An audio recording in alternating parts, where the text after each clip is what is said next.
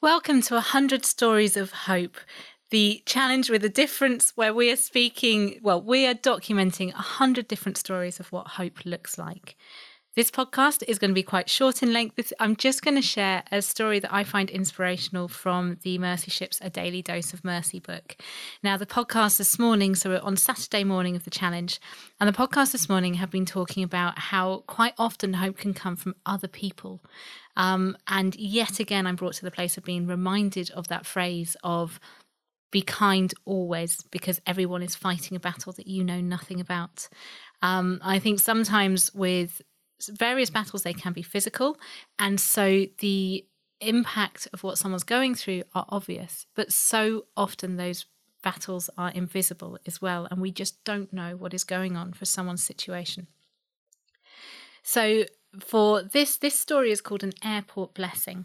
It says, Alicia Kramer, a Mercy Ship staff member, wrote a blog about an unexpected blessing she received at an airport.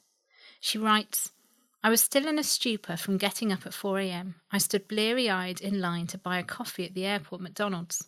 I heard a booming voice engaging customers with a cheery, "How are you doing this morning, my friend? You have a blessed day."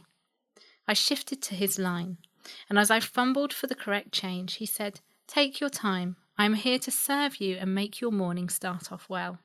Wow.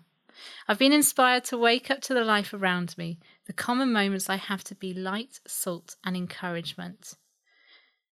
She says we could all take this lesson to heart. Take a moment to encourage others today. And I think as we go on this journey of hope, so often hope is something that we carry. I think that Captain Tom epitomised carrying hope for the nation at a point where people really badly needed it. But at the same time, sometimes the situation means that we just don't have it in us to carry hope.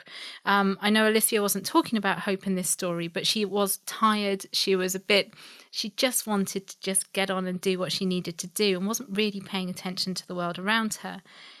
And actually, the actions of one person made her wake up and embrace what life could be. And I think that is the amazing thing about hope. We have the power in a smile or a kind word, or just by seeing a situation slightly differently to the person next to us, we have the power to bring hope and to pass hope along.